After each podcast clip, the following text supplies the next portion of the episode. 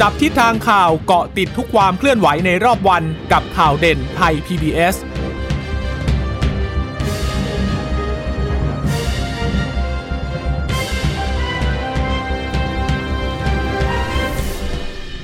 สวัสดีค่ะคุณผู้ฟังทุกท่านค่ะขอต้อนรับเข้าสู่รายการข่าวเด่นไทย PBS นะคะพบเจอกันเป็นประจำบ่าย 3:00 น.อย่างนี้นะคะอยู่กับเรา1ชั่วโมงเต็มกับการอัปเดตสถานการณ์ที่เกิดขึ้นในรอบวันให้คุณผู้ฟังนั้นได้รับทราบกันนะคะวันนี้คุณผู้ฟังอยู่กับดิฉันพึ่งนภาคล่องพยาบาลและคุณชนชยนันท์พรหมสมบัติบก.จับตาสถานการณ์สวัสดีค่ะสวัสดีค่ะสวัสดีท่านผู้ฟังค่ะค่ะ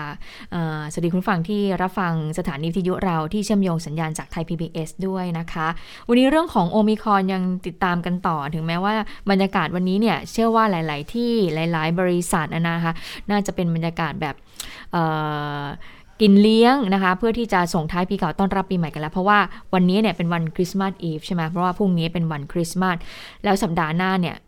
เชื่อว่าหลายๆคนก็เริ่มหยุดกันแล้วนะคะทยอยกลับบ้านหรือว่าทยอยเดินทางไปท่องเที่ยวตามที่ตัวเองนั้นได้จองกันไปเรียบร้อยแล้วฉะนั้นวันนี้หลายสถานที่ก็จะได้เห็นบรรยากาศแห่งความครื้นเครงสังสรรค์ปีใหม่มีงานเลี้ยงที่บริษัทนะอย่างไทย PBS เราเนี่ยบรรยากาศวันนี้ก็ค่อนข้างที่จะครึกครื้นทีเดียวนะคะแต่ก็ต้องเฝ้าระวังกันต่อกับโอมิครอนนะคะคุณผู้ฟังคะเพราะว่าตอนนี้ผู้ติดเชื้อก็พบเพิ่มขึ้นนะคะคุณชนชนันท์คะค่ะแล้วก็โอมิครอนนี่ยืนยันแล้วนะคะ205คนนะคะแล้วก็คลัสเตอร์เรียกว่าเป็นคลัสเตอร์แรกในประเทศนะคะเป็นการพบการติดเชื้อแบบต่อกันในประเทศนะคะแต่ว่าท่านอธิบดีกรมวิทยาศาสตร์การแพทย์ก็ยังย้ำว่าไม่ใช่การระบาดนะคะแต่เป็นการติดเชื้อที่มีต้นตอมีที่มาก็คือมีต้นตอมาจากผู้ที่เดินทางกลับจากต่างประเทศก็คือสองสามีภรรยาที่เดินทางกลับมาจากเบลเยียมนะคะคลัสเตอร์นี้คือคลัสเตอร์กาฬสินธุ์ถ้าใครจำได้นะคะแล้วก็ไปหลายจังหวัดด้วยกันที่อุดรด้วยเดี๋ยวมาลงรายละเอียดเรื่องภาพรวมกันขอไปที่เรื่องของการจัดงานปีใหม่ก่อนก็แล้วกันนะคะเรื่องของการจัดงานในช่วงเทศกาลปีใหม่เนี่ยวันนี้มีคำยืนยันออกมาแล้วนะคะว่ากทม.เนี่ยไม่ได้งดจัดงานในส่วนของภาคเอกชนนะคะคือเอกชนยังสามารถที่จะจัดงานได้ตามคำขอแต่ว่าต้องเข้มข้นในเรื่องมาตรการทางสาธารณสุขซึ่งมีข้อกำหนดไปแล้วล่วงหน้านะคะวันนี้คุณหมอเกียรติภูมิวงศ์รัชจิตนะคะปลัดกระทรวงสาธารณสุขก็บอกว่าปัจจุบันถึงจะมียอดติดเชื้อโควิด -19 ในประเทศเนี่ยมีแนวโน้มลดลงแต่ว่ายังมีความเสี่ยงกลับมาแพร่ระบาดดักได้โดยเฉพาะในช่วงเทศกาลปีใหม่นะคะก็ขอให้ประชาชนที่จะเดินทางท่องเที่ยวกลับภูมิลำเนาในช่วงเวลานี้ก็หรือว่ามีการรวมตัวจัดทำกิจกรรมต่างๆก็ต้องระมัดระวังด้วยเพื่อสกัดกั้นการแพร่ระบาดของโควิด -19 ก็ขอแนะนำให้มีการจัดงานเป็นกลุ่มเล็กๆนะคะหรือว่ามีการรวมตัวกันของกลุ่มคนเนี่ยไม่มากนักแล้วก็ผู้ที่ร่วมงานทุกคนเนี่ยควรที่จะได้รับวัคซีนครบโดสแล้วควบคู่ไปกับการตรวจหาเชื้อด้วย ATK ก่อนเข้าร่วมงานนะคะที่สำคัญก็ควรจะจัดงานในสถานที่เปิดโล่งที่มีอากาศถ่ายเทนะคะ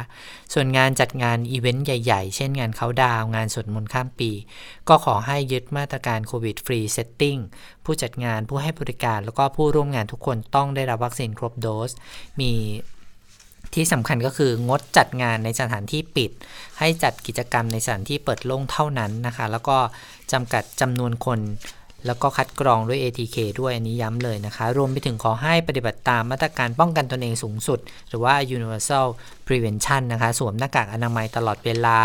ล้างมือบ่อยๆเว้นระยะห่างเพื่อลดความเสี่ยงของการแพร่ระบาดของโควิด -19 ถ้าหากว่าไปพบว่างานไหนไม่เป็นไปตามมาตรการหรือว่ามีความเสี่ยงที่จะเกิดการแพร่กระจายของเชื้อขอให้เจ้าหน้าที่เนี่ยแจ้งไปที่สาธารณสุขจังหวัดทันทีนะคะเพื่อตรวจสอบแล้วก็เสนอให้คณะกรรมการ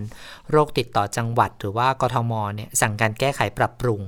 นอกจากนี้ก็กำชับไปที่เจ้าหน้าที่สาธารณสุขนะคะให้ร่วมกับเจ้าหน้าที่ฝ่ายความมั่นคงกำกับติดตามกวดขันการใส่หน้ากากอนามัยแล้วก็การดื่มเครื่องดื่มแอลกอฮอล์นอกสถานที่นอกช่วงเวลาที่กำหนดนะคะโดยเฉพาะกลุ่มนักท่องเที่ยวต่างชาติถ้าหากพบเนี่ยก็ต้องชี้แจงทำความเข้าใจขอความร่วมมือให้ปฏิบัติตนให้ปลอดภัยค่ะอันนี้ก็ดูเหมือนเป็นเรื่องธรรมดาเราก็เน้นย้ำกันทุกครั้งเลยแล้วก็พูดกันบ่อยนะคะเรื่องนี้เรื่องการปฏิบัติตัวแต่ว่ายังต้องเน้นย้ำกันอยู่เพราะว่าหลายคนก็เริ่มละเลยเพราะเห็นว่าสถานการณ์ตัวเลขการติดเชื้อรายวันของเราลดลงผู้ป่วยหนักลดลง คนใช้ท่อช่วยหายใจลดลงนะคะแต่ว่าทั้งหมดทั้งมวลแล้วเนี่ยไม่ได้หมายความว่าสถานการณ์เราดีขึ้นเพราะว่าอย่างที่เราทราบว่าตอนนี้โอมิครอนกำลังเข้ามาระบาดในประเทศเราแล้วนะคะค่ะดูเหมือนว่าจะสับสนกันตั้งแต่เมื่อวานนี้แล้วนะที่บอกกทม.บอกยกเลิกการจัดงานปีใหม่งานเค้าดาวสวดมนต์ข้ามปีต่างๆสรุปแล้วก็คือว่ายังจัดได้แหละนะคะเอกชนก่อนหน้านี้เจ้าใหญ่ๆอยู่ 2-3 เจ้าที่เคยขอไปว่าจะจัดงานเค้าดาวที่เป็นประจำทุกปีที่เราจะได้เห็นกันนะเขาก็ยังยืนยันว่าเขายังคงจัดต่อนะคะแต่คงคนคงไม่เยอะเหมือนเดิมเนาะไม่แน่โอ้เราไม่รู้แต่ว่าถ้าดูตามพื้นที่กับมาตรการสาธารณสุขฉันเชื่อว่าถ้าเข้มข้นจริงๆนะไม่สามารถจะเข้าไปได้เท่าเดิมแน่นอนเพราะว่าอย่างเซ็นทรัลเวิลด์เนี่ยเป็นแสนคนหลักหมื่นไปถึงหลักแสนเนี่ยดิฉันว่าเป็นไปไม่ได้ถ้าปฏิบัติตามมาตรการอย่างเข้มข้นนะคะถ้าผู้จัดงานนะปฏิบัติตามมาตรการ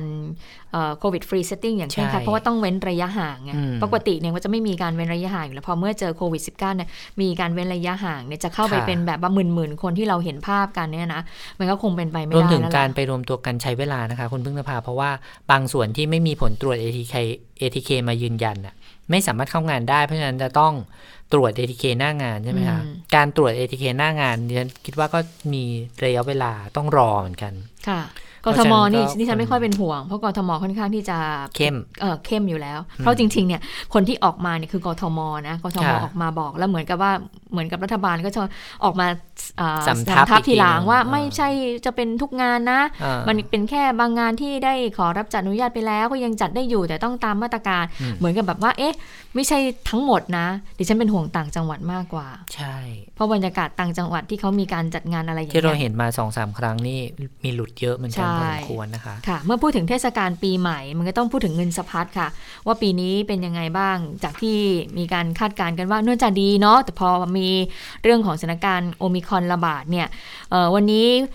อาจารย์ธนวัฒน์พลวิชัยที่การบดีมหาวิทยาลัยหอการค้าไทยและประธานที่ปรึกษาศูนย์พยากรณ์เศรษฐกิจและธุรกิจก็บอกว่า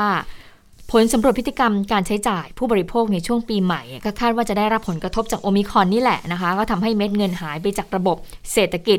3-5 หมื่นล้านบาทเลยนะจากเดิมเนี่ยที่คาดการใช้จ่ายเนี่ยจะอยู่ในเทศกาลปีใหม่เนี่ยจะอยู่ที่102,000 ถึง 104,000 ล้านบาทนะคะแต่ว่าล่าสุดผลสำรวจออกมาก็บอกว่าการใช้จ่ายเทศกาลปีใหม่เนี่ยอยู่ที่85,700 ล้านบาทติดลบไ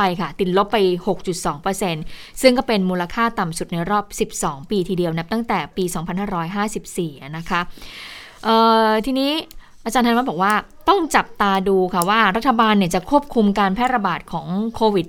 โอมิครอนเนี่ยได้ภายใน7วันหรือเปล่าเพราะว่าหากควบคุมได้เนี่ยอัตราการติดเชื้อลดลงมาอยู่ที่ 1,000 คนต่อวันภายในไตรมาส1สถานการณ์การจับจ่ายก็น่าจะดีขึ้นแต่ผลสำรวจในปัจจุบันพบว่าคนเนี่ยค่ะยังมีความกังวลต่อโอมิครอนค่อนข้างสูงมากเห็นได้จากการใช้จ่ายด้านการท่องเที่ยวนั้นลดต่ำสุดในรอบ16ปีทีเดียวนะคะแล้วก็มีการทำผลสำรวจเหมือนกันค่ะคุณชวนนันท์คุณฟังคะบอกว่าสิ่งที่ประชาชนต้องการได้ของขวัญจากรัฐบาลมากที่สุดคืออะไรบริหารประเทศอย่างโปร่งใสปราบปรามทุจริตอย่างจริงจังแต่สิ่งที่ประชาชนห่วงปีหน้าคือ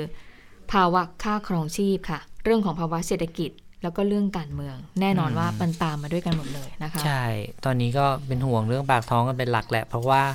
ที่ผ่านมา2ปีเรายังไม่ฟื้นกันเลยนะคะดูสถานการณ์โอมิครอนกันนิดนึงนะคะวันนี้คุณหมอสุภกิจสิริลักษณ์อธิบดีกรมวิทยาศาสตร์การแพทย์ก็แถลงข่าวเมื่อตอนบ่ายโมงนะคะก็พูดถึงสถานการณ์ของโอมิครอนนะคะบอกว่าขณะนี้เนี่ยการระบาดของสายพันธุ์โอมิครอนเนี่ยลุกลามไปแล้ว106ประเทศทั่วโลกนะคะหรือว่าอาจจะมากกว่านี้เพราะว่าบางประเทศเนี่ยไม่ได้มีการตรวจหาสายพันธุ์นะคะที่อเมริกาเนี่ยมีการระบาดไปแล้ว47รัฐด้วยกันทั้งนี้ก็ยังยืนยันนะคะว่าโอมิครอนสายพันธุ์ย่อยทั้งสายพันธุ์ทั้งA B C เนี่ยยังไม่มีการเปลี่ยนแปลงแล้วก็ยังใช้วิธีการ RT-PCR ในการตรวจหาได้เหมือนเดิมนะคะส่วนอัตราการแพร่ระบาดแล้วก็ความรุนแรงเนี่ยมีข้อมูลการวิจัยในฮ่องกงค่ะพบว่าจากการทดลองเนี่ยพบว่าเชื้อโอมิครอนเนี่ยนะคะมันจะอยู่ในทางเดินหายใจส่วนบนค่ะคุณพึ่งนภามันก็เลยทำให้มีการติดเชื้อได้ง่ายเพราะว่ามันไม่ได้ลงปอดมันจะอยู่ตรงประมาณช่วงไอจามอะไรอย่างเงี้ยนะคะมันก็จะทำให้ ติดเชื้อได้ง่ายขึ้นนะคะส่วนผลการศึกษาที่อังกฤษไปพบนะคะว่าโอมิครอนเนี่ยมันสามารถที่จะแพร่กระจายไปในครอบครัวได้มากกว่าสายพันธุ์เดิมก็คือสายพันธุ์เดลต้านะคะอันนี้มันน่าเป็นห่วงมากเลยเพราะว่าจากที่แพร่ได้ในเดลต้าเนี่ยครับประมาณ8คนกว่าๆเนี่ยหนึ่งคนติดเชื้อไปได้8คนในครอบครัวตัวเองเนี่ยนะคะปรากฏว่าสายพันธุ์โอมิครอนเนี่ยมันติดไปได้ตั้ง10กว่าคนเลยค่ะในครอบครัวซึ่งประเด็นนี้คุณหมอสุภกิจก็พูดเหมือนกันว่าบอกว่าโอกาสที่จะแพร่กระจายในครัวเรือนของโอมิครอนมีมากกว่าสายพันธุ์เดลต้าไปฟังคำอธิบายของคุณหมอสุภกิจกันค่ะค่ะถ้ามีการติดเชื้ออยู่กับคนที่อยู่ในครัวเรือนนะครับแล้วจะเอาไปแพร่เชื้อให้คนใกล้ชิดที่อยู่ในครัวเรือนเดียวกันเนี่ยได้มากได้น้อยแค่ไหนเนี่ยปรากฏว่าถ้าเป็นโอไมครอนเทียบกับเดลต้าเนี่ยเดลต้าจะเป็นประมาณ 10.3% นะครับแต่ว่าถ้าเป็นโอไมครอนจะขึ้นไปเป็น 15.8 นะครับนั่นก็หมายความว่ามันเร็วนะครับก็คือหมายถ้าคนในครอบครัวสักคนเนี่ยติดเชื้อก็จะติดคนที่ใกล้ชิดในครอบครัวเนี่ยเร็วกว่าเดลต้านะครับแต่ถ้าเป็นในชุมชนนะครับสมมติว่ามีใครสักคนอยู่ในชุมชนนะครับแล้วก็จะไปติดคนอื่นๆที่อยู่บ้านใกล้เรือนเคียงได้แค่ไหนเนี่ยนะครับถ้าเป็นเดลต้าเนี่ยประมาณ 3% นะครับแต่ถ้าเป็นโอไมครอนเนี่ยขึ้นไปประมาณ 8.7% นะครับก็เกือบ3เท่านั่นหมายความว่าถ้ามีใครติดเชื้อในชุมชนเนี่ยนะครับแล้วไปทำกิจกรรมที่อาจจะมีพบปะใกล้ชิดอะไรกันเนี่ยก็อาจจะทำให้เกิดการแพร่ระบาดได้ค่อนข้างเร็วนะครับค่อนข้าง3เท่าเลยเนาะคือในครัวเรือนเนาะค่ะส่วนสถานการณ์ในไทยนะคะตอนนี้ยืนยันแล้ว205คนนะคะแบ่งตามพื้นที่จากการเก็บข้อมูลผู้ติดเชื้อประมาณ 1,000 ตัวอย่างก็พบว่าเป็นผู้ติดเชื้อโอมิครอนเนี่ยแยกเป็นผู้ที่เดินทางมาจากต่างประเทศ180คนหรือว่าประมาณ53%นะคะแล้วก็ติดเชื้อในประเทศเนี่ย25คนหรือว่าประมาณ3.8% จากวันแรกที่มีการพบเชื้อก็พบว่าอัตราของโอมิครอนเนี่ยมีแนวโน้มเพิ่มมากขึ้นเรื่อยๆนะคะสำหรับผู้ติดเชื้อในประเทศ25คนเนี่ยเป็นกลุ่มเดียวกันหมดเลยนะคะเป็นผู้ที่เดินทางกลับมาจากต่างประเทศถ้าเราจำได้ก็เป็นสามีภรรยาที่เดินทางกลับมาจากเบลเยียมแล้วก็พาไปติดกับลูกเขยนะคะแล้วก็ติดต่อกันไปตอนนี้ทั้งหมดที่ยืนยันแล้วนะคะมี20คนด้วยกัน20รายที่เกี่ยวข้องกับคลัสเตอร์นี้นะคะส่วนอีก5คนเนี่ยเป็นผู้ที่เก็บตัวอย่างได้ไม่ชัดเจนค่ะก็เลยมีคำสั่งให้ไปเก็บตัวอย่างเพิ่มเติมแล้วก็รอยืนยันผลเท่ากับว่าตอนนี้นะคะถ้าไม่นับรวมคนที่ตั้งต้นในการระบาดก็คือ2สามีภรรยาเนี่ยก็คือเพิ่มมาอีก20ถ้ารวม2ท่านนี้ก็เป็น22คนนะคะแล้วก็รอยืนยันอยู่อีก5คนถือว่าเป็นคลัสเตอร์ที่ใหญ่มากพอสมควรทีเดียวเรื่องนี้เป็นเรื่องที่ทุกคนต้องจับตานะคะเพราะว่ามันมีโอกาสที่จะแพร่ไปได้เร็วเหมือนที่ข้อมูลที่เราบอกเมื่อกี้ว่าเร็วมากอย่างของเราเนี่ยตั้งแต่ประมาณ15วันเนาะ205คนเข้าไปแล้วนะคะน่าเป็นห่วงทีเดียวค่ะและ205คนนี้วันนี้แพทย์หญิงพิสมัยก็มีการพูดถึงอยู่เหมือนกันนะคะคุณหมอบอกว่าผู้ติดเชื้อโอมิครอนเนี่ย205คนใช่ไหมคะบอกส่วนใหญ่ก็เป็นนักท่องเที่ยวกลุ่ม Test and Go ก็คืออย่างที่เราทราบก็คือว่าเป็นนักเดินทางท่องเที่ยวค่ะเข้ามาในประเทศไทยแล้วก็มีการตรวจเชื้อวันนึงเนี่ยแล้วก็ไปเลยเข้ามาเป็นกลุ่ม Test and Go นี้ที่ประชุม ALC รายงานว่าวันนี้พบผู้ป่วยที่กาฬสินธุ์นะคะอย่างที่คุณนันบอกนะคะบอกว่าคู่สามีภรรยาที่เดินทางกลับจากเบลเยียมอายุ47ปีตรวจ RT-PCR 9 ธันวาคมเดินทางถึงไทย10 ธันวาคมเข้ามาตรการป้องกันโรค Test and Go มีการตรวจ PCR ผลว่าพบเป็นลบเดินทางกลับกาฬสินธุ์แล้วก็มีการรับประทานอาหารกับครอบครัวอันนี้แหละที่ไปแพร่กระจายต่อให้กับบุคคลท่านอื่นๆที่อยู่ใกล้ชิดนะคะแล้วก็บอกว่าเริ่มมีอาการ 13-15 ธันวาคมแล้วทั้ง2คนเนี่ย2สามีภรรยาเดินทางไปธนาคารไปสถานที่ราชการหลายแห่งโดยสารรถตู้ประจำทางด้วยคุณชนันคือคนรถตู้อ่ะนะคือรถตู้คนต้องมีคนอยู่แล้วพบเจอคนแล้วก็เดินทางข้ามพื้นที่ไปขอนแก่นก็มีการพบกับผู้คนเหมือนกันทำให้มีโอกาสสัมผัสเสี่ยงสูงเมื่อพบว่ามีอาการมีการตรวจ ATK วันที่15ธันวาคมแล้วก็เข้าพักที่โรงพยาบาล17ธันวาคมแล้วก็มีการตรวจ PCR ซ้ำผลเป็นบวกแล้วก็ยืนยันว่าเป็นสายพันธุ์โอมิครอนทั้งคู่เลยนะคะก็เลยทำให้เป็นคลัสเตอร์ที่จังหวัดกาฬสินธุ์ตามที่ได้กล่าวไปนะคะเขาบอกว่าแพทย์หญิงพิสมัยบอกว่าภาพรวมประเทศไทย 20-23 ธันวาคม มีการสำรวจ874ตัวอย่างยังคงเป็นเดลต้าอยู่ค่ะเป็นส่วนใหญ่เลยนะคะ 16.2% ก็เป็นโอมิครอนแยกรายจังหวัดอย่างกรุงเทพส่วนใหญ่ก็ยังเป็นเดลต้าโอมิครอนก็ 43.5 ส่วนจังหวัดอื่นๆตอนนี้ก็ยังเป็นสายพันธุ์เดลต้าอยู่ 92.2% ก็ต้องดูนะหลังที่ผ่านพ้นช่วงปีใหม่ไปแล้วเนี่ยไอ้คลัสเตอร์ที่กาฬสินธุ์มันจะเพิ่มจำนวนหรือเปล่าใช่ใช่เพราะว่ามันไม่ได้ติดจากผู้ที่ใกล้ชิดอย่างเดียวนะคะไปติดจากแหล่งชุมชนด้วยเพราะว่ามีเด็กเสิร์ฟร้านอาหารที่เขาไปรับประทานอาหารเนี่ยก็มีติดด้วยนะคะก็เลยต้องดูว่าคลัสเตอร์นี้จะไปได้ไกลขนาดไหนนะคะแต่ว่าคือ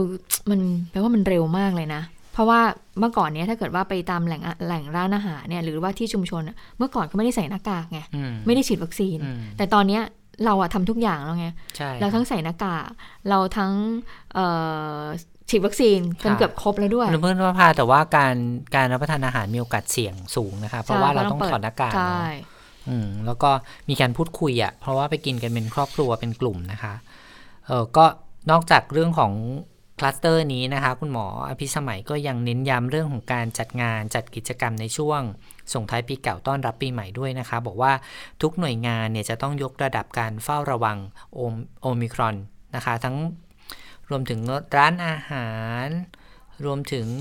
สถานที่หน่วยราชการด้วยเพื่อเตรียมความพร้อมให้เข้มงวดนะคะเพราะว่าสายพันธุ์นี้ก็ย้ำอีกว่าติดง่ายติดเร็วแต่การไม่หนักการนอนโรงพยาบาลก็น้อยกว่านะคะแต่ว่าก็ยังต้องเฝ้าระวังสูงสุดนะคะก็กำชับให้สาธารณสุขทั่วประเทศเนี่ยไปเตรียมความพร้อมข้าราชการก็ขอให้เสียสละในช่วงวันหยุดยาวเพื่อติดตามสถานการณ์ให้มีการเตรียมความพร้อมเกี่ยวกับการรักษาตัวแบบโฮมไอโซเลชันหรือว่าคอมมูนิตี้ไอโซเลชันไว้ด้วยนะคะ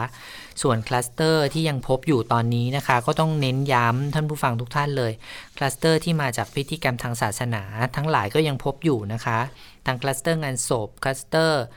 งานบุญนะคะพบที่ลพบุรีกาญจนบุรีประจวบคีรีขันธ์เลยนะคะสบค.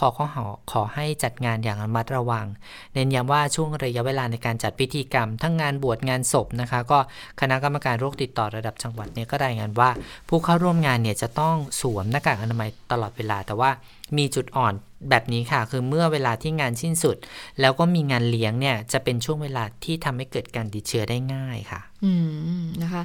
เพิ่มเติมอีกนิดนึงกรณีความคืบหน้านักท่องเที่ยวชาวอิสราเอลที่ลักลอบออกจากโรงแรมกักตัวที่กรุงเทพแล้วก็เดินทางต่อไปที่เกาะสมุยจังหวัดสุราษฎร์ธานีนะคะ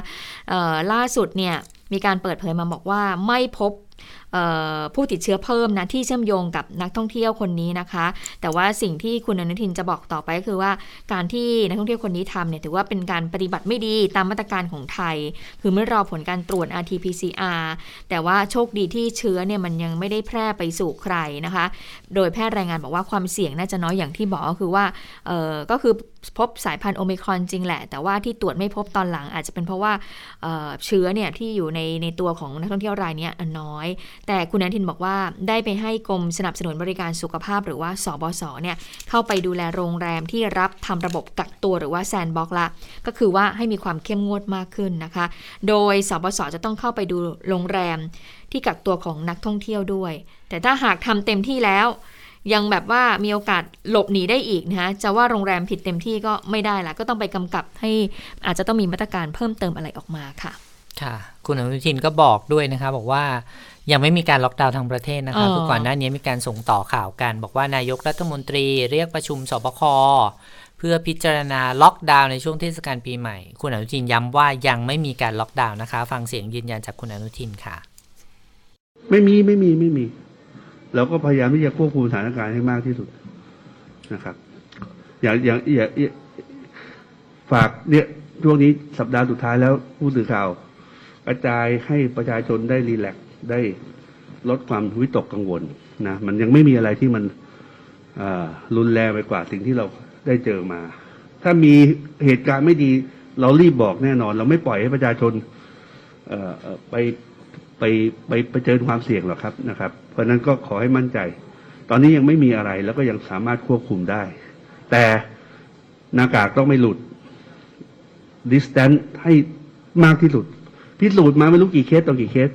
คลัสเตอร์เกิดมาจากการรวมกลุ่มของคนมากแล้วก็รวมแบบ เฮฮาปาร์ตี้ด้วยเพราะฉะนั้นก็เรารู้อยู่แล้วว่าเราจะหลีกเลี่ยงยังไงก็พยายามทำให้เต็มที่ ATK ก่อนออกจากบ้านถ้าทำได้ก็ยิ่งดีแต่ว่าได้กำชับไปแล้วว่ามันแต่ว่ามันจะต้องมีการคัดกรองก่อนเข้างานทุกงานผมเชื่อว่าผู้ว่าทุกท่านคงต้องตั้งมาตรการขึ้นมาเพราะมีการคัดกรองไม่ใช่เฉพาะดูแค่วัคซีนอย่างเดียวต้องตรวจ ATK ด้วยนี่ก็เป็นข้อยืนยันนะคะว่าไม่มีการล็อกดาวน์เกิดขึ้นสามารถฉลองปีใหม่กันได้แต่ว่าให้ระมัดระวังนะคะส่วนใครที่กลัวเรื่องของการติดเชื้อในระยะนี้สำหรับชาวกทมนะคะกทมเปิด Drive to ตรวจ ATK 4 กลุ่มเสี่ยงฟรีนะคะก็พลตำรวจเอกอัศวินขวัญเมืองผู้ว่าราชการกรุงเทพมหานครบอกว่าขณะนี้เนี่ยกรุงเทพมหานครเปิดบริการตรวจหาเชื้อโควิด -19 ด้วย ATK สะดวกสบายมากขึ้นนะคะในรูปแบบ Drive to นะคะก็ไม่มีค่าใช้จ่ายสำหรับ4กลุ่มเสี่ยงนะคะที่สถานีขนส่งผู้โดยสารกรุงเทพถนนบรมราชชนนีหรือว่าสายใต้ใหม่นะคะเขตตลิ่งชันซึ่งจะให้บริการจนถึงวันที่1เมษายน2565แล้วก็โรงพยาบาลในสังกัดสำนักการแพทย์กทม11แห่งนะคะสามารถลงทะเบียนจองคิวล่วงหน้าได้ที่สายด่วนศูนย์ BFC โดย4กลุ่มเสี่ยงดังกล่าวก็คือผู้ที่อายุสูงกว่า60ปีขึ้นไปหรือว่าผู้สูงอายุนั่นเองนะคะผู้ป่วยติดเตียงผู้พิการแล้วก็ผู้ป่วย7กลุ่มโรคคือโรคทางเดินหายใจเรื้อรังโรคหัวใจและหลอดเลือดโรคไตวายเรื้อรังโรคหลอดเลือดสมองโรคอ้วนโรคมะเร็งแล้วก็โรคเบาหวานนะคะในกลุ่มนี้ขอให้เป็นผู้ที่ยังไม่ได้รับวัคซีนโควิด -19 ก็ไปตรวจได้ผู้ที่สงสัยว่ามีอาการติดเชื้ออย่างเช่นมีไข้ไอจามจมูกไม่ได้กลิ่นลิ้นไม่ได้รับรสนะคะหายใจหอบเหนื่อยหายใจลำบากแล้วก็ผู้ที่อยู่ร่วมบ้านกับผู้ติดเชื้อโควิด -19 รวมถึงกลุ่มสุดท้ายก็คือผู้ที่ทำงานประสานงานในชุมชนค่ะอันนี้ก็ไปตรวจกันได้ถึง1เมษายน65เลยนะคะค่ะส่วนความคืบหน้า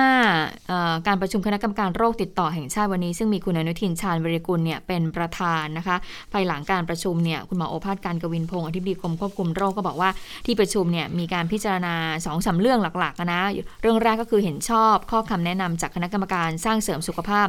ภูมิคุ้มกันโรคคือให้วัคซีนโควิด -19 ในเด็ก 5-11 ปีคือก่อนหน้านี้เนี่ยถ้าจำกันได้ก็คือว่าเด็กในอายุตั้งแต่ 12-18 ปีใช่ไหมคะแต่ว่าล่าสุดเนี่ยเขาก็มีการให้ความเห็นชอบคำแนะนำตรงส่วนนี้ด้วยวัคซีนที่อย.ขึ้นทะเบียนซึ่งในขณะนี้ก็คือมีตัวเดียวก็คือวัคซีนไฟเซอร์และล่าสุดเห็นบอกว่ามีซิโนแวคด้วยใช่ไหมคะรวมถึงครม.ก็จะเห็นชอบสัญญาแผนการจัดซื้อเพิ่มเติมอีก10ล้านโดสด้วยนะคะซึ่งตอนนี้เนี่ยเรื่องของการฉีดวัคซีนในเด็กเล็กเนี่ยก็คือจะต้องไปทำความเข้าใจกับผู้ปกครองนะคะโดยคุณหมอโอภาสก็บอกว่าก็คงจะใช้หลักการคล้ายๆกับช่วงของเด็กอายุ 12-18 ปีใช้โรงเรียนเป็นฐานฉีดเป็นสกูลเบสในการฉีดวัคซีนนะคะแล้วก็ให้ทางโรงเรียนเนี่ยสอบถามความเห็นของผู้ปกครองแล้วก็ทางน้องๆไปว่ายังไงบ้างนะคะส่วนเรื่องที่2ค่ะก็คือเห็นชอบการฉีดเข็มกระตุ้นหรือว่าเข็ม4ให้กับบุคลากรทางการแพทย์และสาธารณสุขด่านหน้านะคะก็เป็นการฉีดให้เพราะว่าตอนนี้เนี่ยหลายๆท่านก็เชื่อว่าถ้าเป็นแพทย์พยาบาลคง3เข็มไปเรียบร้อยแหละแต่ว่าเข็มที่4เนี่ยเข็มที่เป็นที่จะต้องรับมือกับโอมิครอนนี้ทางวันนี้ที่ประชุมก็มีการพูดเรื่องนี้กันด้วยไปฟังเสียงคุณหมอโอภาสการกวินพงศ์กันค่ะกรรมการให้ความเห็นชอบในเรื่องของการฉีดวัคซีนเข็มกระตุ้นนะครับซึ่งถ้าตามศัพท์พวกเราก็จะเรียกเข็ม4ให้กับบุคลากรทางการแพทย์และสาธารณสุขเจ้าหน้าที่ด่านหน้ารวมทั้งประชาชนที่เป็นโรคเรื้อรังโดยเฉพาะคนที่ภูมิคุ้มกันไม่ค่อยดีก็เลยที่ทราบนะครับบางคนเป็นผู้ที่เปลี่ยนปลูกถ่ายอวัยวะก็ต้องกินยากดภูมิคุ้มกันซึ่งกลุ่มนี้เนี่ยภูมิคุ้มกันจะขึ้นได้ไม่ดีไม่เหมือนคนทั่วไปเพราะฉะนั้นกลุ่มนี้จำเป็นจะต้องฉีดวัคซีนที่กระตุ้นบ่อยกว่าคนทั่วไปวันนี้ที่ประชุมก็เห็นชอบให้กลุ่มเหล่านี้ได้รับการฉีดวัคซีนเนื่องจากกลุ่มนี้ส่วนใหญ่จะฉีดวัคซีนเกิน3 เดือนเข้าไปแล้วถ้าจำได้นะครับกลุ่มนี้ส่วนใหญ่จะฉีด4หรือบางคนก็5 เดือนซะด้วยซ้ำงั้นตอนนี้เพื่อที่จะตอบสนองต่อโอไมครอนแล้วก็ภูมิคุ้มกันที่เริ่มลดระดับลงงั้นก็ที่ประชุมก็เห็นชอบให้ฉีดวัคซีนเข็มกระตุ้นเข็มที่4ในกลุ่มเหล่านี้ได้นะครับโดยที่สูตรที่ฉีดก็คือสูตร SSA ก็ให้ฉีด A ก็คือ AstraZeneca หรือ Pfizer ก็ได้อย่างเช่นกรณีคนที่ฉีด Astra แล้วแพ้ก็ให้เปลี่ยนเป็นฉีด Pfizer นะครับส่วนคนที่ฉีดสูตร SSF ก็คือซิโนแวค2 เข็มและไฟเซอร์เข็มที่4ก็ให้ใช้ไฟเซอร์นะครับทั้งนี้ก็เหมือนเดิมนะครับทุกอย่างเป็นไปโดยความสมัครใจนะครับแล้วก็ถ้าหากบุคลากรทางการแพทย์ท่านใดประสงค์ที่จะฉีดแบบใต้ผิวหนังที่เรียกว่าอินตราเดอร์มอลนะครับไม่ใช่ใต้ผิวหนังในผิวหนังอินตราเดอร์มอลหรือว่าจะฉีดแค่ครึ่งโดสก็ให้เป็นความยินยอมพร้อมใจก็สามารถฉีดได้แต่ในข้อปฏิบัติจะแนะนำฉีดแบบปกติก็คือฟูลโดสเต็มโดสนะครับค่ะส่วนข้อที่3ค่ะก็คือการพิจารณาประกาศสาธารณสุขคือเพิ่มเจ้าพนักงานควบคุมโรคติดต่อกทม.ก็คือเสนอให้เจ้าหน้าที่เทศกิจนะคะเป็นพนักงานควบคุมโรคติดต่อด้วยนะคะเพื่อที่จะได้ดูแลพื้นที่ได้มีประสิทธิภาพแล้วก็รวดเร็วมากขึ้นเรื่องที่4ก็คือเห็นชอบปรับมาตรการดูแลรักษาผู้ป่วยติดเชื้อตับอักเสบชนิด C ค่ะให้ตั้งอนุกรรมการนำเอาโมเดลจากคุณหมอยงผู้วรวรรณนะคะไปดำเนินการให้เกิดแผนงานระดับประเทศส่วนเรื่องข้อมูลของมหาวิทยาลัยออกฟอร์ดของอังกฤษนะคะที่พิจารณาเรื่องของวัคซีนของบริษัทแอสตราว่าการฉีด3เข็มมีประสิทธิภาพตอบสนองต่อโอมิครอนได้พอๆกับ2เข็มที่สู้กับเดลต้าแต่เนื่องจากว่าเป็นข้อมูลล่าสุดค่ะทางกรมควบคุมโรคก็บอกว่ากำลังประสานขอข้อมูลดังกล่าวอยู่นะคะเพื่อที่จะเอาข้อมูลนี้เสนอต่อคณะอนุกรรมการเสริมสร้างภูมิคุ้มกันโรคเพื่อที่จะพิจารณาว่าจะมีการปรับสูตรการฉีดวัคซีนอย่างไรต่อไปนะคะเช่นสูตรแอสตรา2เข็มเดิมเนี่ยเรากระตุ้นเป็น mRNA ใช่ไหมคะอาจจะเพิ่มเข็มกระตุ้นเป็น AstraZeneca เป็นทางเลือกแต่ตอนนี้บอกว่าขอรอคณะอนุกรรมการก่อนนะคะอันนี้คุณหมอโอภาสได้บอกไว้คุณชนานอย่างคุณเนี่ยฉีด2เข็มแต่ว่าที่เรารู้กันตอนนี้ก็คือฉีดเข็มกระตุ้นเข็มที่3เนี่ยก็คือ mRNA แต่นี่ล่าสุดคุณหมอบอกว่าเดี๋ยวรอข้อมูลก่อนนะอาจจะให้ AstraZeneca เป็นเข็มที่3ค่ะเพราะว่าผลการศึกษาของ AstraZeneca เขาออกมาเป็นแบบนั้นซึ่งถ้าฟังเสียงจากคุณหมอแล้วคุณหมอก็บอกว่าต้องศึกษาก่อนนะคะว่าผลการศึกษามันเป็นยังไงเพราะว่าการรับเบิ้ลเลย3เข็มทาง AstraZeneca บอกว่าฉีด AstraZeneca ไป3เข็มจะป้องกันเชื้อโอมิครอนได้นะคะแล้วก็ป้องกันเดลต้าได้เท่ากับการฉีด AstraZeneca 2เข็มนะหมอแม่ยังไงคือถ้าฉีด AstraZeneca 2 เข็มเนี่ยมันป้องกันเชื้อเดลต้าได้ใช่ไหมคะแต่ว่าการฉีด AstraZeneca 3 เข็มเนี่ยจะป้องกันเชื้อโอมิครอนได้เท่ากับการป้องกันเชื้อสายพันธุ์เดลต้าอ๋อโอเคคือถ้าเดลต้าฉีด2 เข็มเอาอยู่แต่ถ้าเป็นโอมิครอนต้องฉีด3 เข็มถึงจะเอาอยู่แล้วถ้าเกิดว่ามีทางเลือกอย่างนั้นแล้วคุณจะเลือกอะไรก็ถ้าเขาให้เราเลือกได้ก็เลือกฉีดมันเอเพราะว่ามั่นใจเรื่องของการให้วัคซีนต่างชนิดมากกว่าอ๋ออันนี้ก็มีเหตุผลในของคุณนะเพราะว่าอันนี้ก่อนหน้านี้ก็มีผลการทดลองมาแล้วเราก็เห็นตัวเลขค่อนข้างชัดเจนแต่ว่าเรื่องเบิ้ล3เข็มเรายังไม่เห็นตัวเลขชัดเจนเนาะแต่ก็ไม่รู้ถ้าเกิดว่ารัฐจัดให้ก็แสดงว่าเขาน่าจะศึกษามาระยะหนึ่งแล้วแหละก็คือน่าจะมีข้อมูลรับรองแล้วแหละนะคะเดี๋ยวต้องรอดูต่อว่าสูตรเยอะแยะไปหมดเลยเนาะใช่เพราะว่าเราเป็นประเทศเดียวเลยมั้งที่ฉีดวัคซีนแบบไขว้ไปไขว้มาแบบเยอะๆคือดิฉันไม่ห่วงตอนนี้หรอกไอ้ฉีดไขว้ไปไขว้มาแล้วก็แบบว่าป้องกันเชื้อเดลต้าได้ป้องกันโอมิครอนได้ดิฉันเป็นผลในระยะยาวใช่ดิฉันเกรงว่าในระยะยาวเนี่ยเวลาสมมติว่าเกิดใครป่วยขึ้นมาแล้วแต่ละคนไปหาหมอเนี่ยโหต้องมานั่งไล่นะเพราะว่าแต่ละคนเนี่ยไม่เหมือนกันเลยนะในการฉีดต้องจำกันให้ได้ด้วยนะทีเนี้ยไม่ใช่ฉีดไปแล้วจำไม่ได้ว่าเราฉีดอะไรไปเพราะฉะนั้นคุณพ่อคุณแม่คุณลูกทั้งหลายก็ต้องเก็บข้อมูลของคุณพ่อด้วยนะเราไม่รู้ว่าตอนนี้ข้อมูลยังไม่ออกมาแต่ว่าในผลระยะยาวมันจะมีผลอะไรหรือเปล่าที่มันจะส่งผลต่อร่างกายสุขภาพของเราในระยะยาวและเสิร์ชว่าเผื่อคุณพ่อคุณแม่ของคุณผู้ฟังเนี่ยเกิดแบบว่าต้องไปหาคุณหมออะไรเงี้ยเขาต้องถามข้อมูลประวัติเนี่ยเพราะว่าแต่ละคนจะไม่เหมือนกับเราเลยคุณพ่อคุณแม่ก็เหมือนเราจำไม่ได้นะใช่เพราะฉะนั้นเรานี่แหละต้องเป็นคนจำแต่ว่าอย่าลืมว่าเราสามารถเข้าไปดูข้อมูลได้จากในหมอพร้อมนะคะใช่เพราะฉะนั้นก็เก็บข้อมูลเอาไว้ด้วยเลขบัตรประจำตัวเช็คได้นะคะไหนมาเรื่องวัคซีนแล้วไปวัคซีนอีกนิดนึงนะคะก็ Moderna เตรียมที่จะจัดส่งวัคซีนอีก 3,700,000 โดสให้กับโรงพยาบาลเอกชนในเดือนมกราคมปี2565นะคะใครที่จองวัคซีน Moderna ไว้กับโรงพยาบาลเอกชนนะคะก็ซิลิคฟาร์มาผู้ให้บริการด้านการดูแลสุขภาพแล้วก็เป็นผู้จัดจำหน่ายนะคะ Moderna ก็บอกว่าเตรียมส่งมอบวัคซีน Moderna 3,700,000 โดสให้กับองค์การเภสัชกรรมแล้วก็สมาคมโรงพยาบาลเอกชนภายในเดือนมกราคมปีหน้านะคะตามที่ได้แจ้งยืนยันเอาไว้นะคะเภสัชกรหญิงสุนัยนากิจเกษตรไพศาลนะคะผู้จัดการทั่วไปบริษัท ZP Therapeutic Silic Pharma ประเทศไทยนะคะบอกว่า ได้ทยอยส่งมอบวัคซีนโควิด -19 จำนวน 1,900,000 โดสให้กับประเทศไทยตั้งแต่เดือนพฤศจิกายนปี64นะคะผ่านแผนการส่งมอบทั้งหมดของปี64ที่เคยแจ้งไว้ก็ยังยืนยันนะคะว่าจะส่งมอบล็อตใหม่ให้ตามระยะเวลาภายในเดือนมกราคมนะคะก็ยืนยันล่าสุดมาแล้วแล้วก็เริ่มทยอยส่งมอบตั้งแต่ต้นเดือนมกราคมรวมถึงจะส่งมอบวัคซีนโควิด -19 ตั้งแต่งวดแรกจนถึงงวดปัจจุบันนะคะ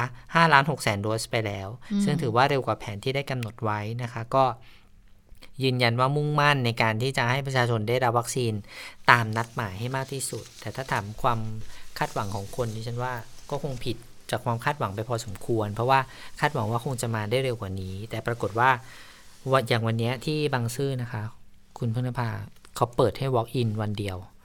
ประชาชนสามารถไปฉีดวัคซีนไฟเซอร์แล้วก็โมเดอร์นาได้อ๋อวันเดียวเองใช่วันนี้วันเดียวใครไม่ได้รู้ล่วงหน้าก็ใช้วิธีการจองคิวเอายังจองคิวได้นะคะผ่านเครือข่ายโทรศัพท์มือถือสำหรับที่บางซื่อใครที่สนใจจะไปฉีดสำหรับคนที่ครบกำหนดแล้วหลังจากการฉีดเข็มที่2ไป3เดือนเนี่ยหรือว่าคนที่ฉีดเชื้อตายไป2เดือนเนี่ยไปรับเข็ม3ได้นะคะค่ะและสำหรับผู้ประกันตนค่ะก็มีข่าวในเรื่องของการฉีดวัคซีนให้ด้วยนะคะผู้ประกันตนที่ได้รับวัคซีนครบ2เข็มแล้วนะคะทางสำนักงานประกันสังคมก็บอกว่าให้ไปฉีดวัคซีนกระตุ้นเข็มที่3นะคะโดยก็บอกว่าให้ผู้ประกันตนเนี่ยนะคะแจ้งไปยังนายจ้างฝ่ายบุคคลHR ของบริษัทของที่ท่านทำงานอยู่เนี่ยเพื่อลงทะเบียนผ่านระบบ e-service ค่ะในเว็บไซต์ของสำนักงานประกันสังคมก็ได้มีการเปิดทะเบียนให้ลงทะเบียนมาแล้วตั้งแต่วันที่15ธันวาคมนะคะซึ่งก็มีนายจ้างเนี่ยเข้าไปเริ่มลงทะเบียนแล้วล่ะนะคะแต่ว่าก็อยากให้นายจ้างเนี่ยไปเร่งลงทะเบียนให้กับลูกจ้างนะคะผ่านระบบ e-service นี้ภายในวันที่31ธันวาคมนี้นะคะเพื่อที่จะช่วยกันป้องกันการแพร่ระบาดแล้วก็ควบคุมโรค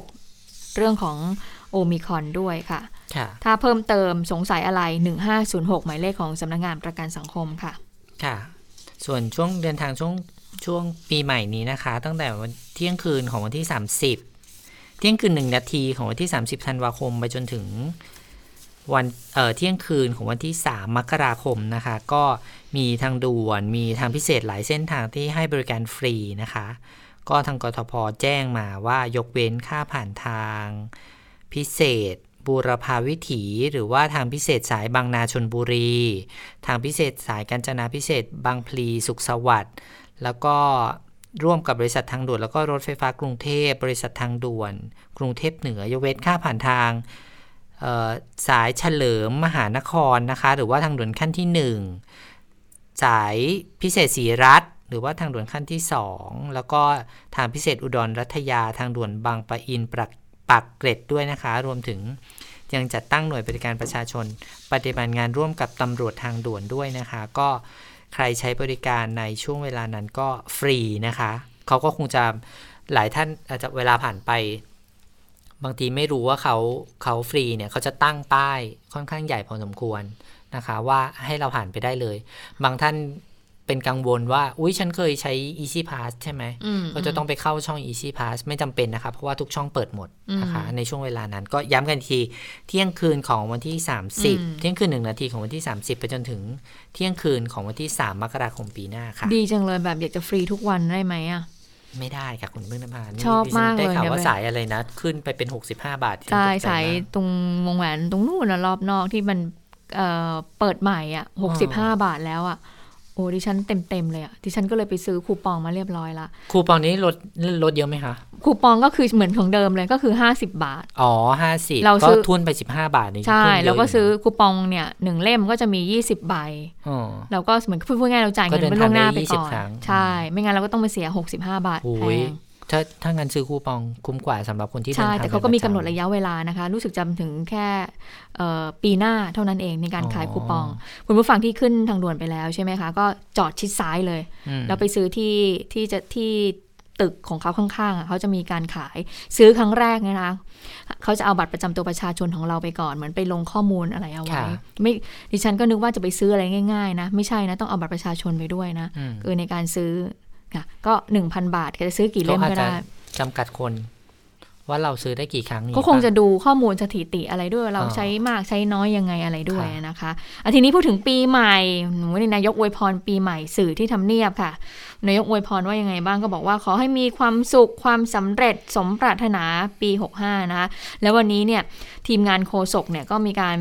เลี้ยงสังสรรค์ขอบคุณสื่อด้วยที่ทำงาน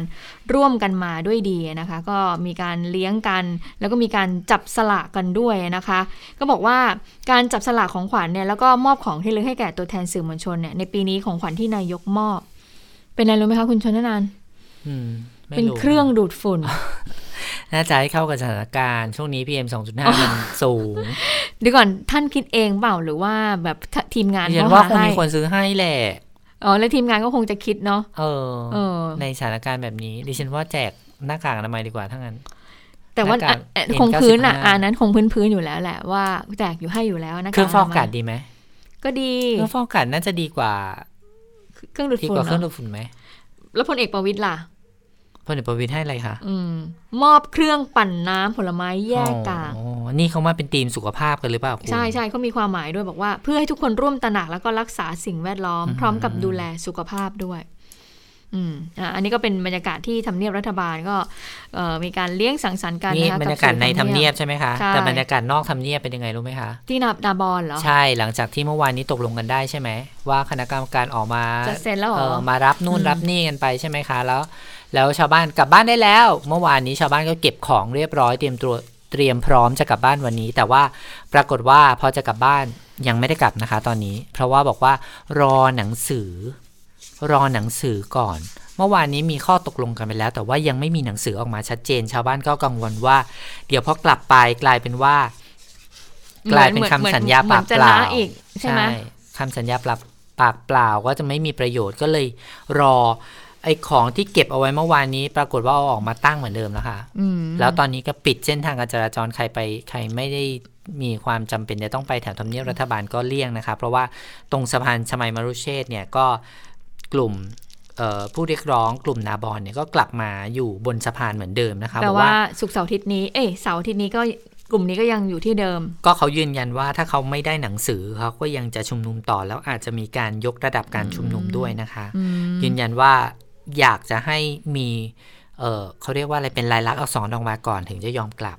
นะคะเจ้าหน้าที่ราชการส่วนต่างๆที่รู้เรื่องแล้วก็อยากให้รีบดำเนินการนะอะไรที่รับปากเขาแล้วก็อยากให้รีบดำเนินการเพราะว่าใกล้ปีใหม่แล้วไงคือเขาจะได้กลับบ้านไปอยู่กับครอบครัวใช่ใช่เพราะว่าเขาก็ออกจากบ้านมานานแล้วนะคะทีนี้มาเรื่องการเมืองเลยแล้วกันนะคะเมื่อวานเนี่ยคุณสุกลทีพัทยกุลเข้าพบนายกมันไม่ใช่เมื่อวานสิวันก่อนใช่ไหมเมื่อวันก่อนเขาพบนายกรัฐมนตรีเลยมีข่าวลือต่างๆนานาว่าหรือว่าจะไปขอลง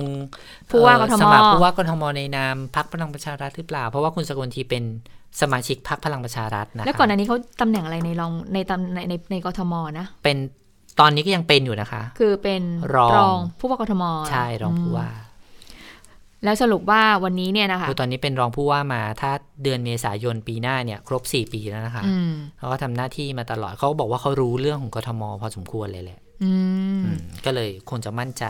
มั่นใจในการจะลงสมัครแล้วยังไงไปพบนายกแล้วยังไงวันนี้สื่อก็เลยถามนายกเลยนายกก็บอกว่าเขาเข้าพบเขามาอวยพรปีใหม่ก็ถือว่าเป็นคนรู้จักคุ้นเคยกันเห็นใดถึงมองเป็นการเมืองไปหมดล่ะนี่นายกบอกนะไปฟังเสียงนายกกันค่ะทำไมขอคำแนะนำเรื่องการไม่เกี่ยวอะเขามาอวยพรหนึ่งวันอวยพรปีใหม่ถ้าคนรู้จักคนคุ้นเคยก็เท่านั้นทำไมจะมองเป็นการเมืองไปหมดแล้วจ๊ะเขาไม่ได้มาขอให้สนับสนุนแล้วผมสนับสนุนเขาได้ไหมล่ะได้ไหมแนะนำอะไรผมแนะนำอะไรล่ะผมไม่ใช่ผมเป็นเรื่องของกลไกทางการเมืองก็ว่ากันไปกลไกทางการเรียกอะไรการคัดเลือกผู้ว่ากทมก็สำคัญคือการจะเป็นผู้ว่าเนี่ยต้องคือพูดอย่างเดียวไม่ได้หรอกนะมันต้องมีผลงานปรากฏมานะต้องเคยทำงานสำเร็จมาเนี่ยประชาชนจะได้เชื่อมั่นว่าแก้ปัญหาได้จริงเข้าใจไหมถ้าโดยหลักการทุกคนรู้หมดแล้วล่ะนะจะแก้ปัญหาโน่นนี่มันแก้ได้ไหมล่ะจริงๆมันแก้ได้เท่าไหร่รัฐบาลนี้แก้ปัญหามามากน้อยเท่าไหร่รู้หรือยังเรื่องน้ำท่วมเรื่องลดพื้นที่น้ำท่วมลงในกรุงเทพมหานครนอกคันกั้นน้ำในคันกั้นน้ำอะไรต่างๆเนี่ยมันก็ต้องลดไป เป็นส่วนๆนะให้มันเกิดผลน้อยที่สุดสั้นที่สุดนั่นคือสิ่งที่เราแก้มาโดยตลอดนะการแก้ปัญหาเรื่องจราจรเรื่องต่างๆมันไม่ง่ายนะหรอกตราบใดที่ต้องอะไรทำทุกอย่างต้องอะไรรับฟังความเห็นประชาชนใช่ไหมล่ะไม่ใช่จะเปลี่ยนทุกบทได้ทุกวันมันเป็นไปไม่ได้หรอกนี่คือประชาธิปไตยไงใช่ไหมมีอะไรอีกไหมแต่รุ่นใหม่รุ่นเก่าอะไรก็ได้ล่ะผมไม่รู้อ่ะก็เป็นเรื่องของประชาชนเป็นคนเรื่องเลยจ้ะนี่ฟังท่านนายกพูดแบบนี้นะแต่ว่าถ้าเราดูเบื้องลึกเบื้องหลังนะคุณพึ่งนภาคือ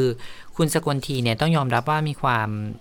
เขาเรียกว่าอะไรคุ้นเคยใกล้ชิดกับกลุ่มกปปส.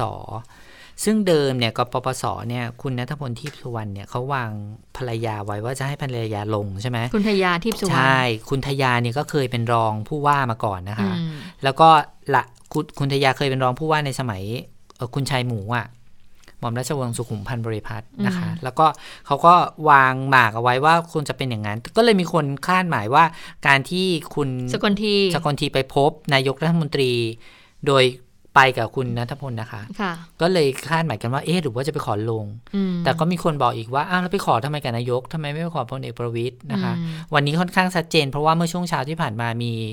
มีข่าวมาว่าคุณสกลทีอะลาออกจากพรรคพลังประชารัฐแล้วแล้วก็บอกว่าสาเหตุที่ลาออกก็เพราะว่าไม่ได้ร่วมงานกับพรรคมาสักพักหนึ่งแล้วนะคะแล้วก็อาจจะไปลงอิสระผู้ว่าในนามอิสระอ๋อก็ถือว่าถ้าอย่างนั้นก็ถือว่าเป็นคนหนุ่มไฟแรงเหมือนกันเนาะอีกคนนึงเนาะถ้าเกิดจะมาลงผู้ว่าเนาะก็หนุ่มนะก็คือวัยกลางคนแล้วแหละก็โอเคนะเพราะฉะนั้นนอกจากคุณชัชชาติคุณสุชัชวีแล้วเกิดจะมีคุณสกลทีเรียกว่าตอนนี้ก็เปิดตัวถือว่าเปิดตัวไหมก็ถือว่าเปิดตัวเนาะเพราะว่าถ้าเกิดมีชื่อออกมาแบบนี้นะคะนี่ยังรอลุ้นก้าวไกลว่าก้าวไกลจะเอาใครมาลงปีหน้าก้าวไกลบอกแล้วเดี๋ยวปีหน้าเขาบอกว่ายังอุบอยู่นะว่าจะเป็นใครดิฉันพอฟังแบบนี้อยากรู้ชื่อขึ้นมาทันทีเขาบอกว่าเป็นนักธุรกิจถ้าไม่ปั้วจริงนี่แบบนะก็น่าผิดหวังเลยแหละก็บอกเปิดมานี่แบบว่าโอ้เป็นนักธุรกิจใหม่ไฟแรงเลยนะทีนี้ก็มีข่าวเหมือนกันบอกว่ากรณีที่พรรคว่าเขาจะส่งชื่อคนนี้ค่ะอันนี้ไม่ยังไม่แน่นอนว่าจะส่งชื่อคนนี้หรือเปล่านะแค่มีข่าวว่าจะส่งนะที่บอกนักธุรกิจใหม่เนี่ยนะคะคือคุณกรณพลเทียนสุวรรณคุณไหมคือคุณหรือคุณเพชรดารานักแสดงเดี๋ยวอันนี้คุณผู้ชมอันนี้เป็นเลือกตั้งซ่อมหลักสี่หรือเปล่าขออภัยค่ะใช่ไหมใช่เลือกตั้งซ่อมหลักสี่ใช่งั้นสรุปแล้วกทมปีหน้าปีหน้าแล้วแต่ตอนแรกเนี่ยของกทมเนี่ยก็คือที่บอกว่าจะเป็นภรรยาของคุณธนาธรคุณพิธาก็บอกว่าไม่ใช่เพราะฉะนั้นเนี่ยต้องรอดูปีหน้าว่าเขาจะส่งใครโอ้ดิฉันสับสนนิดนึงส่วนสนามหลักสี่เนี่ยเขามาแล้วเขาแย้มชื่อมาแล้วว่าเป็นคุณเพชรกรุณพลนั่นแหละคนที่เคยมีเขาเรียกว่าอะไรคือมีความฟาดทางการเมืองบ่อยๆออกมาโพสอะไรแบบแรงๆคนที่มีการแสดงความคิดเห็นทางการเมืองออกมาบ่อยๆใช่หลายครั้งแล้วก็เคยเขาเรียกว่าอะไรมีวิวาทะกับเพื่อนสนิทอย่างคุณน็อตวรฤทธิ์นะคะเกี่ยวกับเรื่องของการเมืองนี่แหละแล้วสุดท้ายไปเคลียร์กันในรายการคุณมดดำได้เขาก็บอกว่าเขาไม่ได้ทะเลาะกันนะแต่ว่าเป็นการแสดงความเห็นที่แตกต่างทางการเมืองเฉยๆเดี๋ยวรอดูว่าคุณพิธาจะส่งคุณเพชรกรุณพลลงในสนามนี้จริงหรือเปล่านะคะโอ้ถ้าลงก็น่าจะสนุกนะเพราะว่าน่าจะมีตัวเลือกให้กับประชาชนชาวหลักสี่ได้ด้วยกันนอกจากเบอร์เดิมพรรคเพื่อไทยที่ได้อันดับ2รองจากคุณศิระใช่ไหมเทียนทองชื่ออะไรนะดิฉันจำชื่อไม่ได้ลูกคุณสนอใช่ไหมลูกชายคุณสนอไม่แน่ใจแต่รู้ว่าเทียนทองอ่ะดิฉันจำได้จากคุณสุรวงศ์สุรเดชกลัวผิดไงคุณสุรตรงนั้นแหละก็คือพรรคเพื่อไทยเขาส่งแน่นอนอยู่แล้วค่ะประชาธิปัตย์ก็น่าจะเป็นมือปราบหูดำท่านวิชัยสังประภัยนะคะแล้วก็นี่ถ้าเป็นชื่อนี้ก็น่าลุ้นทีเดียวเพราะว่าคะแนนเนี่ยมีคนวิเคราะห์กันนะคะคุณพึ่งนภาว่าคะแนนที่มันห่างกันหลักพันคะแนนเนี่ยในกรุงเทพกับในต่างจังหวัดไม่เหมือนกันนะคะในกรุงเทพเนี่ยหลักพันมันน้อยค่ะมันใช้คำว่าแค่ได้เพราะว่าคนกรุงเทพเนี่ยอัตราความหนาแน่นของประชากรเนี่ยมันเยอะกว่าแต่ถ้าต่างจังหวัดเนี่ยคนน้อยใช่ไหมคะถ้าบอกว่าหลักพันเนี่ย 7,000 คนเนี่ยมันเยอะมันใช้คำว่าแค่ไม่ได้เลยแต่ถ้าอยู่ในกรุงเทพเนี่ยความหนาแน่นของประชากรมันเยอะการที่ได้อันดับ1อันดับ2ห่างกันแค่หลักพันคนเนี่ยน่าลุ้นพอสมควรนะคะค่ะสั้นๆนิดหนึ่งค่ะส่วนสนามเลือกตั้งซ่อมสงขลาแล้วก็ชุมพรล่าสุดพลังประชารัฐกับมติแล้วค่ะก็คือเขาจะส่งทนายแดงคือคุณชลิตอาจหารนะคะลงสมัครรับเลือกตั้งออกไปแล้วไม่ใช่หรอยังไม่ได้ลาออก แค่แบบว่าบ่นว่าน้อยใจและทางผู้อำนวยการการเลือกตั้งเนี่ยคุณสันติพร้อมพัฒน์เนี่ยรัฐมนตรีช่วยว่าการกระทรวงการคลังเนี่ยก็ออกมาบอกว่ายังไม่ได้ลาออกนะแล้วดูเหมือนว่าบทบาทของคุณสันติพร้อมพัฒน์และคุณสุชาติชมกลิ่นเนี่ยงานนี้ก็ถือว่าต้องรับศึกหนักเลยนะเพราะว่าก่อนอันนี้จะเห็นบทบาทของร้อยเอกธรรมนัสพรหมเผ่าใช่ไหมเวลาการมีการเลือกตั้งซ่อมอะไรเนี่ยก็จะเห็นทางผู้กองธรรมนัสเนี่ยก็จะเป็นคนที่ลงพื้นที่ไปพูดคุยกับชาวบ้านแต่ว่าตอนนี้เปลี่ยนไปแล้วนะคะแล้วมีการมองกันว่าเอ๊ะทางหัวหน้าพรรคพลเอกประวิตรเนี่ยลดบทบาทหรือเปล่าวันนี้ร้อยเอกธรรมนัสก็ชี้แจงบอกว่าไม่ได้ลดบทบาทก็เป็นคนเสนอชื่อเองด้วยซ้ำแล้วพลเอกประวิตรก็พูดนะก็บอกว่าไม่ได้ลดบทบาทเขาก็ยังทำหน้าที่เลขาธิการพรรคเหมือนเดิมนะคะก็บอกแบบนี้ส่วนสถานการณ์โลกเดี๋ยวเราไปติดตามกับคุณสวรักษ์จากวิวัฒนากุลค่ะประจำที่อยู่ที่นี่กับเราแล้วค่ะสวัสดีค่ะสวัสดีค่ะคุณผู้ฟังสวัสดีทั้งสองท่านค่ะไปดูที่สหรัฐอเมริกากันก่อนนะคะเมื่อวานนี้รายงานไปว่าเขาเพิ่งจะอนุมัติยาต้านโควิด -19 ตัวแรกก็คือแพ็คโลวิดของไฟเซอร์นะคะผ่านมาอีกวันหนึ่งอนุมัติตัวที่2ติดกันเลยนะคะอันนี้เป็นยาโมนูพิราเวียค่ะเป็นของบริษัท Merck นะคะก็เป็นยาชนิดเม็ดรับประทานเองที่บ้านเหมือนกันนะคะเพียงแต่มีเสียงเรียกว่าอะไรนะมีเสียงประมาณวิเคราะห์นะคะว่าจริงๆแล้วเนี่ยยาโมนูพิราเวียเนี่ยอาจจะเป็นตัวเลือกที่2เพราะผลการทดสอบประสิทธิภาพเนี่ยแพคโลวิดของไฟเซอร์นี่ดีกว่านะคะก็คือถ้าทานภายใน5วันแรกเนี่ยประสิทธิภาพในการป้องกันอาการป่วยหนัก80กว่าเกือบ 90% นะคะแต่ว่าของเมิร์กเนี่ยสัดส่วนมันยังถือว่าน้อยอยู่นะคะแต่เอาแหละก็มี1มี2ดีกว่ามีแค่1นะคะยังน้อยก็มีทางเลือกในขณะที่สถานการณ์ในยุโรปหลายประเทศหนักขึ้นนะคะช่วงนี้แปลข่าวเนี่ยจะเห็นแบบทำลายสถิติกันแบบแทบจะรายวันเลยหลายประเทศเลยล่าสุดเนี่ยฝรั่งเศสค่ะตัวเลขผู้เสียชีวิตขออภัยตัวเลขผู้ติดเชื้อรายใหม่นะคะเพิ่มขึ้น 91,608 คนทำลายสถิติเป็นวันที่มีผู้ติดเชื้อมากที่สุดนับตั้งแต่เกิดการระบาดนะคะซึ่งรัฐมนตรีสาธารณสุขของฝรั่งเศสนี่เขาเตือนนะคะว่าเผลอๆเนี่ยผู้ติดเชื้อต่อวันเนี่ยอาจจะเพิ่มถึง 100,000 คนนะคะซึ่งดูจากตัวเลขล่าสุด 91,000 นิดๆเนี่ย 100,000 คงไม่ได้เหนือความคาดหมายนะคะในขณะที่สเปนค่ะก็กำหนดให้ประชาชนเนี่ยต้องสวมหน้ากากอนามัยอีกครั้งหนึ่งหลังจากที่ได้ยกเลิกไปก่อนหน้านี้ตอนนี้นำกลับมาใช้ใหม่คือแม้แต่คุณอยู่ในที่กลางแจ้งนอกอาคารก็ต้องสวมหน้ากากอนามัยนะคะยกเว้นถ้าคุณอยู่นอกเมืองคุณอยู่ตามชายหาดหรือว่าอยู่ตามสถานที่ธรรมชาติที่แบบมันสามารถเว้นระยะห่างจากคนอื่นได้ประมาณ1เมตรครึ่งเนี่ยคือไม่ต้องสวมหน้ากากอนามัยนะคะแล้วก็เอกวาดอร์ค่ะกลายเป็นประเทศแรกของโลกนะคะบังคับให้ประชาชนทุกคนอายุ5ปีขึ้นไปต้องฉีดวัคซีนนะคะก็จะเห็นเลยว่าช่วงนี้หลายประเทศเนี่ยเอาจริงเอาจังกับการควบคุมโควิด -19 มากเป็นพิเศษนะคะส่วนที่อังกฤษค่ะเขาก็มีการเปิดเผยผลการวิเคราะห์ข้อมูลนะคะของผู้ที่ติดเชื้อโควิด -19 สายพันธุ์โอมิครอนค่ะก็จะมีรายงานในลักษณะนี้เนี่ยเปิดเผยออกมาเรื่อยๆนะคะผลการวิเคราะห์ล่าสุดในอังกฤษเนี่ยเขาพบว่าผู้ติดเชื้อโอมิครอนเนี่ยที่ต้องเข้ารับการรักษาตัวในโรงพยาบาลน้อยลงร้อยละ 50-70 ก็ถืออันนี้ถือเป็นข่าวดีนะคะว่าติดเยอะก็จริงแต่ว่าอัตราการป่วยหนักเนี่ยถือว่าเบากว่าที่คาดการณ์กันเอาไว้นะคะแต่อย่างไรก็ดีค่ะผู้เชี่ยวชาญก็เตือนว่าเห็นข้อมูลแบบนี้เนี่ยก็อย่าเพิ่งประมาทเพราะถ้าผู้มีคนติดเชื้อมากๆเนี่ยมันก็ยังถือว่าเป็นความเสี่ยงที่จะทำให้ระบบสาธารณสุขได้รับผลกระทบอยู่ดีนะคะดังนั้นน่ะไม่ติดเชื้อดีที่สุดนะคะแล้วก็ทดสอบไปถึงประสิทธิภาพของวัคซีนเข็มกระตุ้นด้วยนะคะเขาบอกว่าหลังจากฉีดเข็มกระตุ้นไปแล้วเนี่ยประสิทธิภาพในการป้องกันโอมิครอนเนี่ยจะลดลงภายในเวลา10 สัปดาห์ก็ประมาณ2เดือนครึ่งเท่านั้นเองอุ๊ยแสดงว่าเราอาจจะต้องมีเข็ม4 5 6ต่อไปเรื่อยๆนะคะแต่ทีนี้เนี่ยไอการแนวทางที่จะรณรงค์ให้มีการฉีดวัคซีนเข็มกระตุ้นในประเทศที่ฉีดวัคซีนครบ2โดสไปเยอะแล้วเนี่ยมันจะไปขัดแย้งกับคำแนะนำของผู้อำนวยการองค์การอนามัยโลกที่บอกว่าให้ไปฉีดในประเทศที่ได้โอกาสมากกว่าอย่างนี้หรอคะใช่เพราะคือเนี่ยมันก็จะครบประมาณ1ปีที่เรา ที่มนุษย์เนี่ยเริ่มมีวัคซีนโควิด -19 ใช้ใช่ไหมคะก็เลยมีการทำรายงานแล้วก็มีการประเมินกันว่าผ่านมาเกือบ1ปีอ่ะปัญหาการกระจายวัคซีนไม่เท่าเทียมอ่ะมันเป็นยังไงบ้างประเทศยากจนประเทศด้อยโอกาสเงี้ยก็จะได้วัคซีนช้ากว่าก็อย่างที่เราพอจะคาดเดาได้นะคะคือทีนี้ประเด็นคือว่าองค์การอนามัยโลกเนี่ยคือเขาเซตเป้าหมายไว้ให้ว่าภายในสิ้นปีนี้เนี่ยทุกประเทศควรจะต้องฉีดวัคซีนให้ประชาชนของตัวเองเนี่ย 40% ของทั้งประเทศแล้วกลางปี65ปีหน้า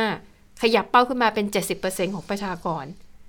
ถ้าทำได้ตามนี้โควิด-19 ปีหน้าหายแน่นอนแต่ประเด็นคือมันทำไม่ได้ใช่มันก็หลายปัจจัยเนาะ เพราะว่ามีคนอย่างของไทยเราเกินแล้วใช่ไหมของเรานี่ที่ได้รับวัคซีนครบจำนวนอ่ะยังไม่ถ้า70ไม่ถึงไม่ถึง40หรือยัง40ถึงแล้วเข็ม1อ๋อเข็ม2ถึงแล้ว44ค่ะแปลว่าเราอ่ะ144เราตามเป้าแล้วเราตามเป้าแล้วแต่ไปดูประเทศยากจนโดยเฉพาะอย่างยิ่งในแอฟริกา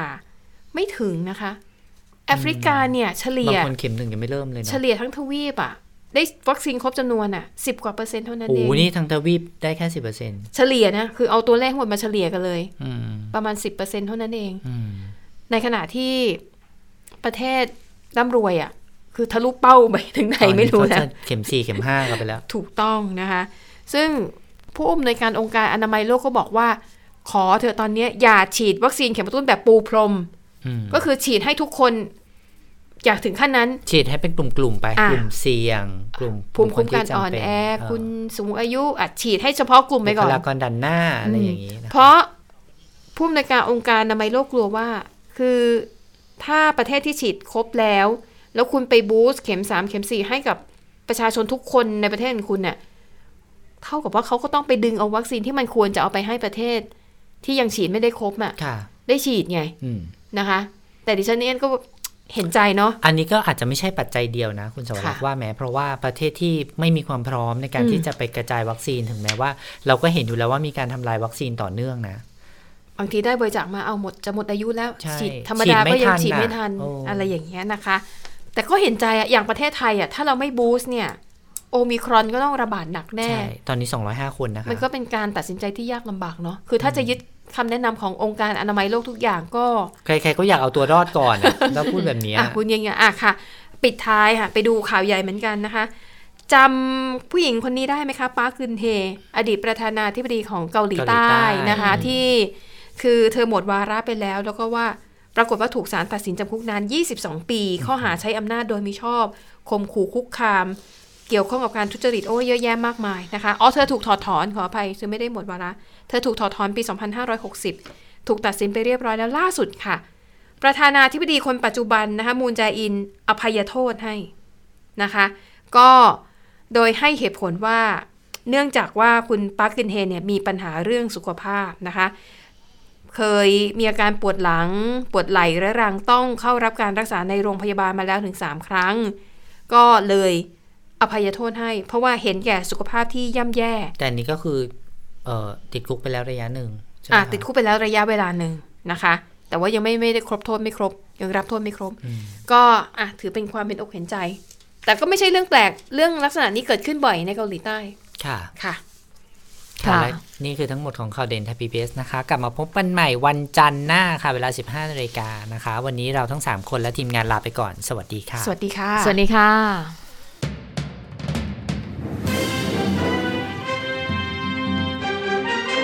ติดตามข่าวเด่นไทย PBS ได้ทุกวันจันทร์ถึงศุกร์เวลา 15:00 น.ทางไทย PBS Radio และติดตามฟังข่าวได้อีกครั้งทางไทย PBS Podcast